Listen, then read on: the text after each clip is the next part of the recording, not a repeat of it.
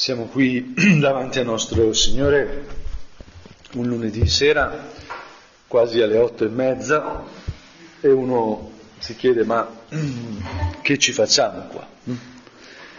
E Signore, invece stiamo con Te. È un tempo che stiamo dedicando per starti vicino. E in fondo questo è risposta a quello che Tu fai per noi.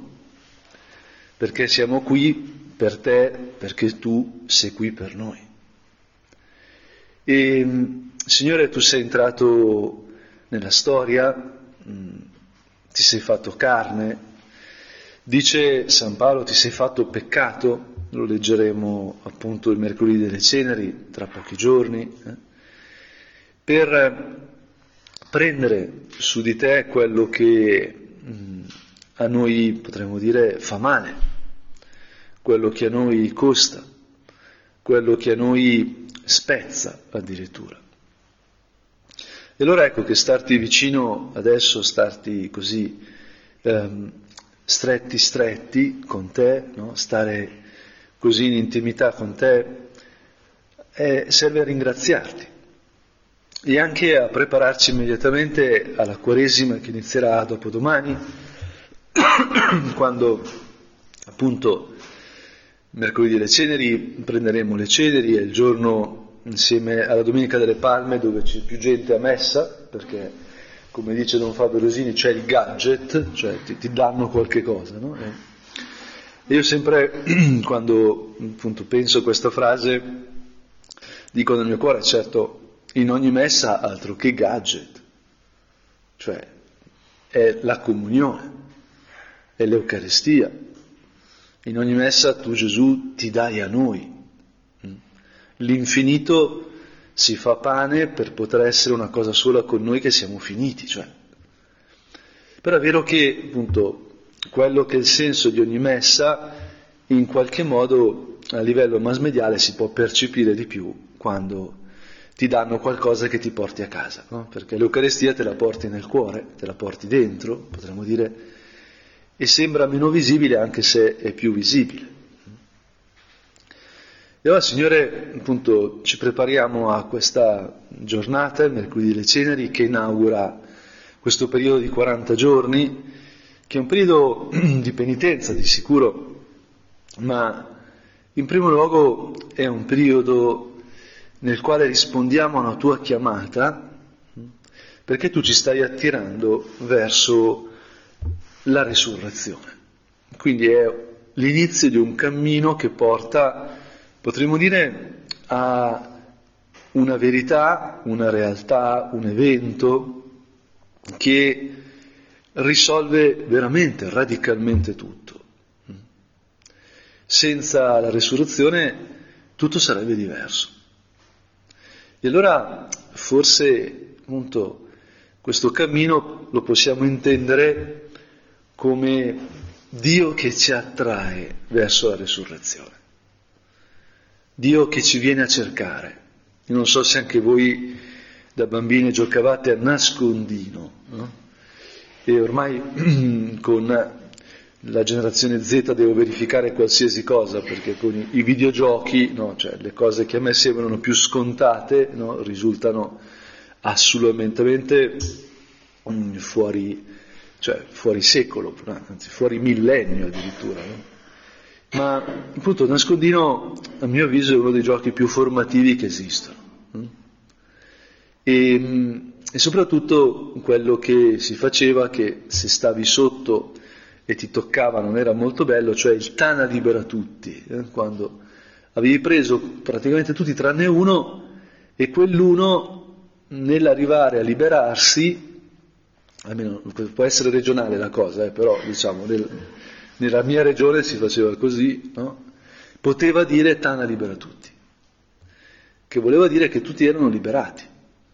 E Signore, la Tua risurrezione è questo in grado infinito, è Tana libera tutti dalla morte, Tana libera tutti dalla solitudine, Tana libera tutti dal sentirci sbagliati, inadeguati, da sentire che non siamo mai abbastanza, che non facciamo mai abbastanza. Anzi, in queste ultime due frasi che ho detto c'è proprio un passaggio che è frutto del peccato originale, cioè noi pensiamo di non essere mai abbastanza perché in verità percepiamo di non fare mai abbastanza. È il fare che ha la prevalenza sull'essere. È come se il nostro essere dipendesse dal nostro fare. Ma questo, appunto, Signore, è frutto del peccato, e forse per prepararci alla Quaresima, per prepararci a lasciarci attrarre da te, Gesù, verso la Resurrezione, per imparare e reimparare a pensare a partire dalla Resurrezione, abbiamo bisogno, appunto, di meditare anche le letture del mercoledì delle Ceneri. E la prima è del profeta Gioele, che non è un gran profeta, cioè uno dice sempre Isaia, no? Geremia, Ezechiele, anche dei nomi belli, no? Gioele, no? Sembra un po' piccolino, no? Un po' Gioele, Gioelino, no? Invece Gioelino ci dice all'inizio della sua predicazione, così dice il Signore, quindi oracolo di Dio, ritornate a me con tutto il cuore, con digiuni, con pianti e lamenti, laceratevi il cuore, non le vesti, ritornate al Signore vostro Dio, perché Egli è misericordioso e pietoso, lento all'ira, grande nell'amore, pronto a ravvedersi riguardo al male. Ecco, Signore, se ci pensiamo, questo è un ragionamento, è un incoraggiamento, un'esortazione, ritornate a me con tutto il cuore. Ritornate a me con digiuni, pianti e lamenti, appunto è il percorso quaresimale, piangere per i propri peccati, lamentarsi non del marito, ma delle nostre, quello è facile, no? Ma lamentarci della nostra mancanza di corrispondenza d'amore, e poi questa frase fortissima, laceratevi il cuore, non le vesti. Gli ebrei, in segno di lutto, in segno di dolore, si laceravano le vesti che presunta avevano, appunto, le cuciture erano come imbastite, quindi poi erano facili, non si rompeva, no? Poi potevi ricucirle, no? Invece se io lo facessi con la talare, mi lacerassi la talare, no? Poi riattaccare tutti questi bottoni ti voglio vedere, no? Cioè, quello sarebbe una penitenza quaresimale, quindi non lo farò, manco, anzi quando me ne cade uno poi devo, mannaggia la miseria, devo mettermi lì, no, a cucire. E laceratevi il cuore, non le vesti, è potente. Un cuore lacerato, che cos'è? Perché dovrebbe essere un invito che ci porta gioia a lacerarci il cuore e non le vesti? E ce lo spiega. Dio non ci dice, ecco, fate digiuni, fate questo, così, perché ve lo dico io. Chi comanda qui? Io. Quindi si fa quello che dico io. No. Tu, Dio, non fai mai così. Tu, Signore, dai sempre ragione di quello che ci chiedi. Ritornate a me, ecco perché Dio è misericordioso, Dio è pietoso, è lento all'ira, è grande nell'amore, è pronto a ravvedersi riguardo al male, cioè non c'è male che possa essere parola definitiva davanti a Dio. Puoi avere commesso qualsiasi cosa, intenzionalmente, puoi aver fatto qualsiasi cattiveria, ma non che ti è scappata la pazienza, ma proprio una cattiveria, proprio un fare male. E quello di fronte a Dio non è mai l'ultima parola, perché Lui è Padre e ci ama. E quindi quando riusciamo a farci vedere come siamo davanti a Dio, quando apriamo il cuore, gli togliamo le protezioni, gli togliamo le difese, e glielo mostriamo, ecco che Lui ce lo può curare. E allora, appunto, forse lo stesso mercoledì delle Ceneri diventa un'occasione per dire, ma io riesco a guardarmi come sono? Io a chi faccio vedere il mio cuore com'è? Perché, appunto, se non c'è la certezza di un amore che non viene meno di fronte a qualsiasi cosa accada, è difficilissimo dare il cuore, è difficilissimo farci conoscere per come siamo. nell'amore anche tra uomo e donna, man mano che ci si conosce bisogna perdonarsi. Nessuno ti conosce meglio appunto della persona che ti ama, con la quale condividi la vita. Forse ve l'ho già raccontato, ma uno così, non ero ancora sacerdote, e avevo un amico caro, che ho ancora, che era fidanzato con una ragazza che da poco, e mi disse: Giulio, voglio andare in montagna con lei, no? Da soli. Ho detto, non so se sei intelligente come scelta, subito ho detto: guarda che non l'ami abbastanza ancora. È un argomento che non si aspettava, lui si aspettava il pesantone della Pusdè che diceva certe cose non si fanno, invece gli disse: guarda, secondo me non sei pronto per vederla in pigiama, che è quello che pensavo in coscienza, no? Perché devi amare una persona per vederla la mattina appena alzata, no? Perché la storia che una è più bella senza trucco è una storia, cioè, diciamoci la verità, no? Cioè, e non è questione di età, eh? Cioè, la questione è che uno la mattina appena alzato, diciamo, non è, poi perché l'amore vede la profondità della persona, no? Però pensate se uscissimo tutti di casa la mattina appena alzati in pigiama, no? Sarebbe il mondo, no? Veramente di zombie, no? Cioè, poi c'è la canzone con gli zombie, Ravasi, cioè, casa mia, vabbè, lasciamo stare del Sanremo, no? Però,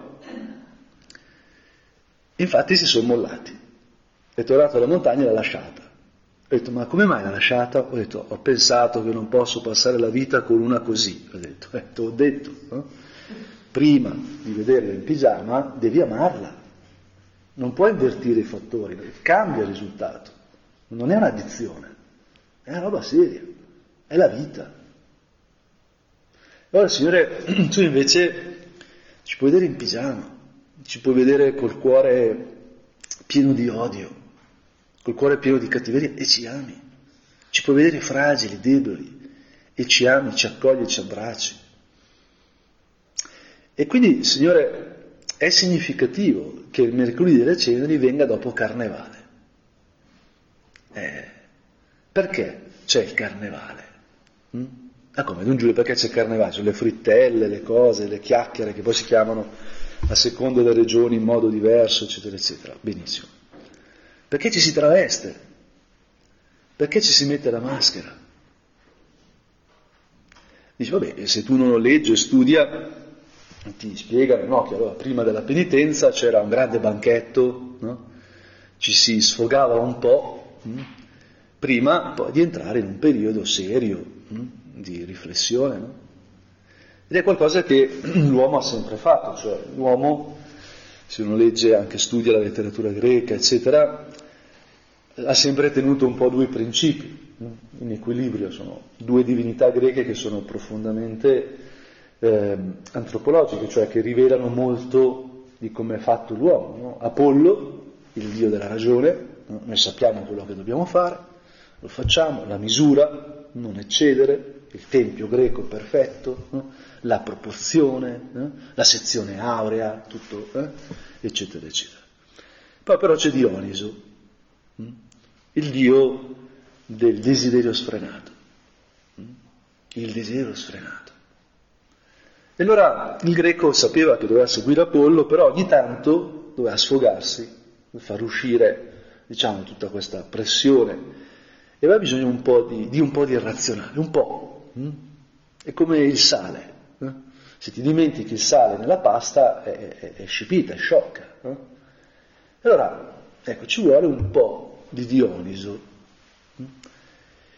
E se non lo facevi la vita era a rischio. Nelle Baccanti, per esempio, è una tragedia pazzesca, le madri che non pagano il tributo a Dioniso, che non ballano con Dioniso, finiscono per mangiare i propri figli, che è la negazione dell'identità della madre. E a me ha sempre colpito, perché mi è sempre sembrata profondamente attuale, profondamente attuale. Noi rischiamo di essere in un mondo che, al posto di generare i figli, lasciarli essere loro stessi, lasciarli sbagliare, per esempio, lasciarli fare quello che vogliono, no?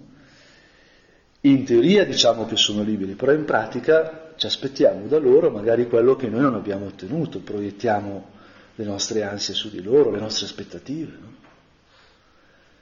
E allora, appunto, le Baccanti non sono così lontane. Ma Signore, appunto, il carnevale non è solo uno sfogo, è qualcosa nel quale anche ci travestiamo. L'avevo raccontato ultimamente in una meditazione settimana scorsa di quando una volta sono stato a Carnevale a Venezia. Per caso sono finito a Carnevale, cioè non era intenzionale, no? Andare a Venezia con due amici e ci siamo trovati a Carnevale. E allora mi hanno fermato dicendo: ma sei un prete vero o sei dato male? L'ho raccontato così perché è un episodio che mi ha colpito, che mi è servito alla vita interiore, no? Io sono un prete vero o no? Cioè, ce sei o ce vai, no? Cioè, e il prete, ce sei o ce vai, no? E mi ha mandato una foto ieri un mio amico sacerdote inglese, che era a Venezia, ha dato la foto di due maschere veneziane, e ha detto: Giulio, guarda, ho sentito la tua meditazione, mi è successo lo stesso. Cioè, mi hanno appena fermato per chiedermi: ma sei prete vero o sei solo vestito, no? Signore, questo lacerarsi il cuore, molto potente, perché vuol dire farsi vedere come si è da Dio. Io ho sempre letto la sequenza carnevale con la festa, la maschera, eccetera eccetera, mercoledì delle ceneri, come significato profondamente cristiano, non solo greco, no? Del dire: ecco, io adesso, dopo il carnevale, con la quaresima, posso iniziare un cammino che mi porta nella Pasqua a guardarmi come sono veramente, alla luce della misericordia di Dio, alla luce degli occhi del risorto. Tu pensa, appunto, quando Gesù è risorto non c'era la clac, non è appunto il capocannoniere che fa gol. Adesso non so usare esempi, perché adesso poi maschi, femmine, tutto insieme, i maschi vedono Masterchef, non guardano le partite, le ragazze giocano a calcetto, quindi io non so più gli esempi come farli, no? Però diciamo, non è, ecco, Sanremo, questo ci unisce tutti, no? Cioè, la figlia di Mango ha vinto Sanremo, tutti l'acclamano, poi il televoto. In Italia dobbiamo fare polemiche su tutto, non c'è nulla che sia lineare, no? Allora, benissimo, Gesù risorge e non c'è l'Ariston, non c'è Amadeus, non c'è Fiorello, no? C'è nessuno. Risorge e viene a prendere ciascuno di noi, viene ad aspettare ciascuno di noi. E quando gli apostoli, i discepoli lo incontrano, tutti hanno un grossissimo problema. Pietro lo ha negato 3 volte, mica male. E i discepoli di Emmaus se ne stavano andando delusi e raccontano a lui, che camminava con loro, la loro delusione. E quando appunto se lo trovano davanti, hanno pianto per lui, non hanno creduto più in lui, l'hanno pensato morto, perché morto era. E in qualche modo è solo di fronte al risorto che loro possono guardare se stessi e accogliersi per quello che sono, amarsi, grazie all'onnipotenza dell'amore del risorto, che è più forte della morte. L'amore è più forte della morte. E io ci credo veramente che l'amore è più forte della morte o no? Perché mi difendo? Perché attacco? Perché mi lamento? Se non perché in fondo non ci credo che l'amore è più forte della morte. Perché mi travesto, perché metto la maschera, perché cado nella forma. Ed è quello che leggeremo del Vangelo, un Vangelo tosto, è Matteo 6, un giorno mercoledì delle ceneri, sentiremo Gesù dirci: state attenti a non praticare la vostra giustizia davanti agli uomini per essere ammirati da loro. Altrimenti non c'è ricompensa per voi presso il Padre vostro che è nei cieli. Dunque, quando fai l'elemosina, non suonare la tromba davanti a te, come fanno gli ipocriti, nelle sinagoghe e nelle strade, per essere lodati dalla gente. In verità vi dico, hanno già ottenuto la loro ricompensa. Invece tu fai l'elemosina, quando fai l'elemosina non sappia la tua sinistra ciò che fa la tua destra, perché la tua elemosina resti nel segreto, e il Padre tuo che vede nel segreto ti ricompenserà. Stracciatevi il cuore. Il nostro Padre conosce le intenzioni, qui conosce anche le nostre debolezze, conosce gli slanci del nostro cuore e anche le vergogne del nostro cuore, e ci ama, punto. E allora non fate gli ipocriti. Ipocrita voleva dire attore. Toglietevi la maschera, laceratevi il cuore, vuol dire fate entrare la luce nel vostro cuore, perché questa luce è la luce del risorto.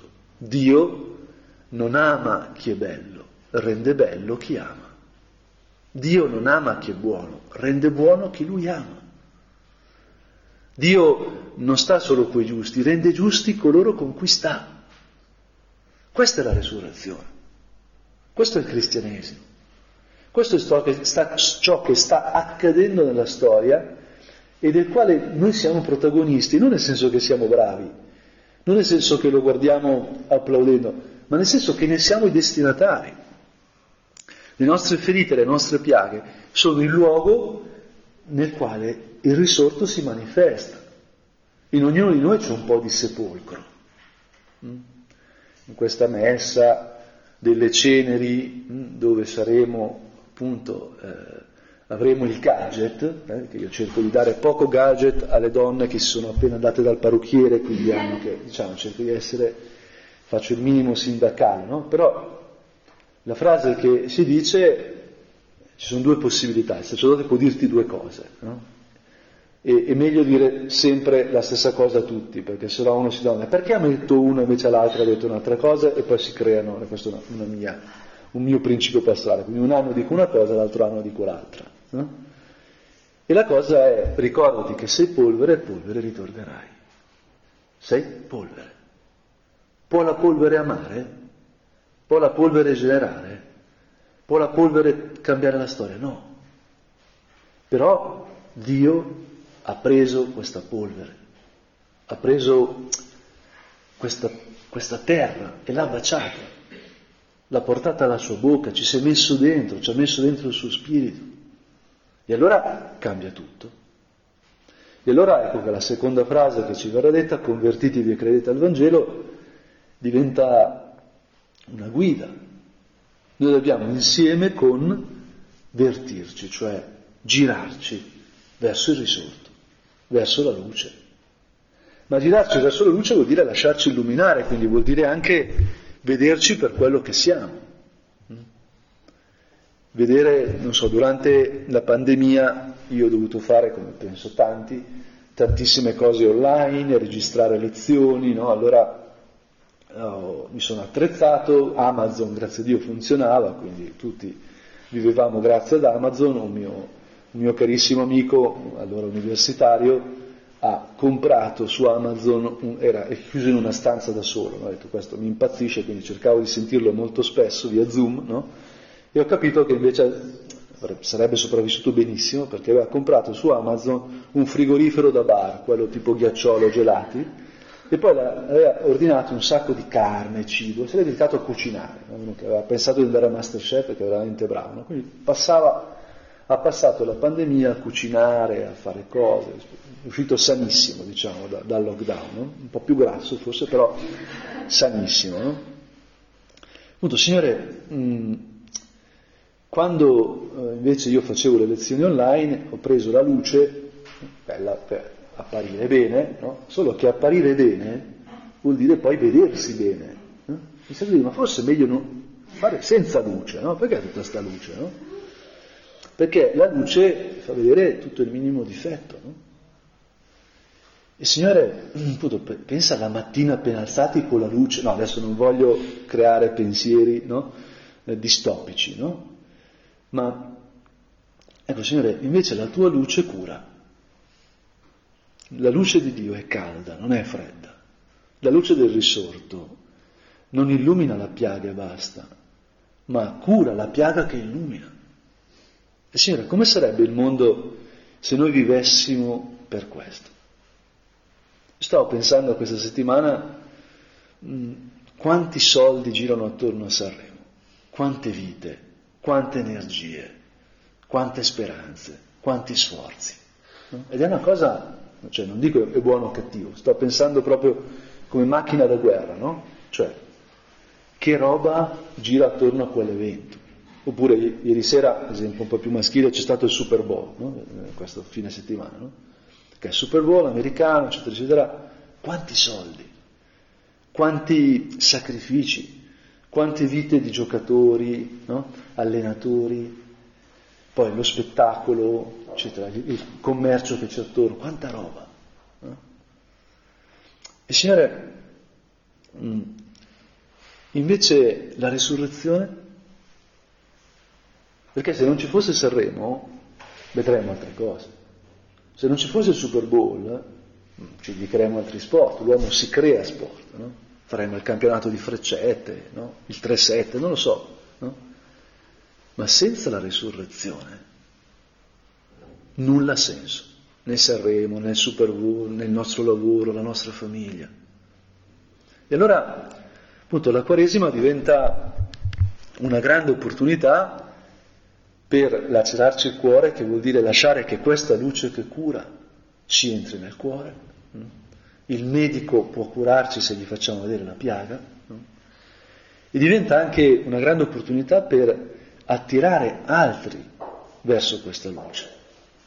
Per esempio, quanto può essere bello in questa Quaresima parlare alle persone della Pasqua, parlare alle persone del fatto che il cristianesimo non è una morale soltanto, una dottrina soltanto, una tradizione soltanto, è l'incontro con Gesù risorto. Essere cristiani, ce lo dice Saulo, vuol dire aver incontrato Gesù di Nazaret vivo, dopo essere stato crocifisso. Noi qui sull'altare abbiamo Gesù di Nazaret vivo. Il punto è vero o non è vero? Questo è, da questo dipende tutto. E se veramente tu Gesù sei qui sull'altare, se tu veramente sei Dio, che ci ama così tanto da farsi pane, se veramente tu col tuo amore sei più forte della morte, allora come facciamo a non parlarne alle persone attorno a noi? Come facciamo a lasciare le persone nella convinzione che il cristianesimo è una tradizione pia, è una roba comportarsi un po' bene, l'uovo di Pasqua? Ecco, cioè noi non possiamo ridurre il cristianesimo all'uovo di Pasqua, che per me è sempre stata una grande delusione, perché c'era sempre la sorpresa da bambina, sì. Adesso voglio vedere con la gender equality come fanno le uova di Pasqua. Però, Signore, portare una persona a confessarsi vuol dire dischiudere a quella persona il cammino verso veramente un mondo nuovo, una vita nuova, un'immagine di se stessa nuova.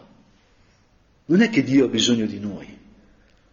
Dio è infinito, è gloria, è amore, è vita. Ma questa vita vuole riversarsi nei nostri cuori per noi, che siamo mezzi morti, che ci vediamo sbagliati. C'è una frase bellissima di Gregorio di Nazianzo che io sto usando molto come preghiera anche, no?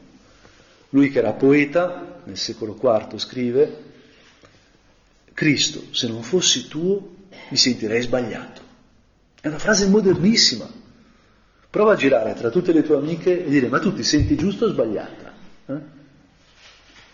E tutti ci sentiamo sbagliati. E dal secolo IV ci arriva una risposta. Ecco, guarda che la questione è sapersi suoi, sapere che apparteniamo al risorto, che ci ha abbracciato, che è venuto a cercarci, è venuto a prenderci. E allora veramente cambia tutto, perché la luce dei suoi occhi illumina il cammino, illumina i nostri passi. È la differenza tra il mare di notte, che fa paura, e il mare di giorno col sole, che è bellissimo, che riflette il cielo.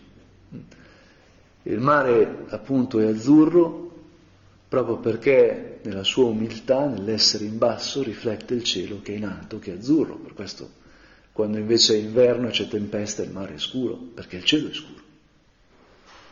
E per questo anche l'azzurro è il colore di Maria, perché lei riflette nella sua umiltà Dio e l'amore di Dio.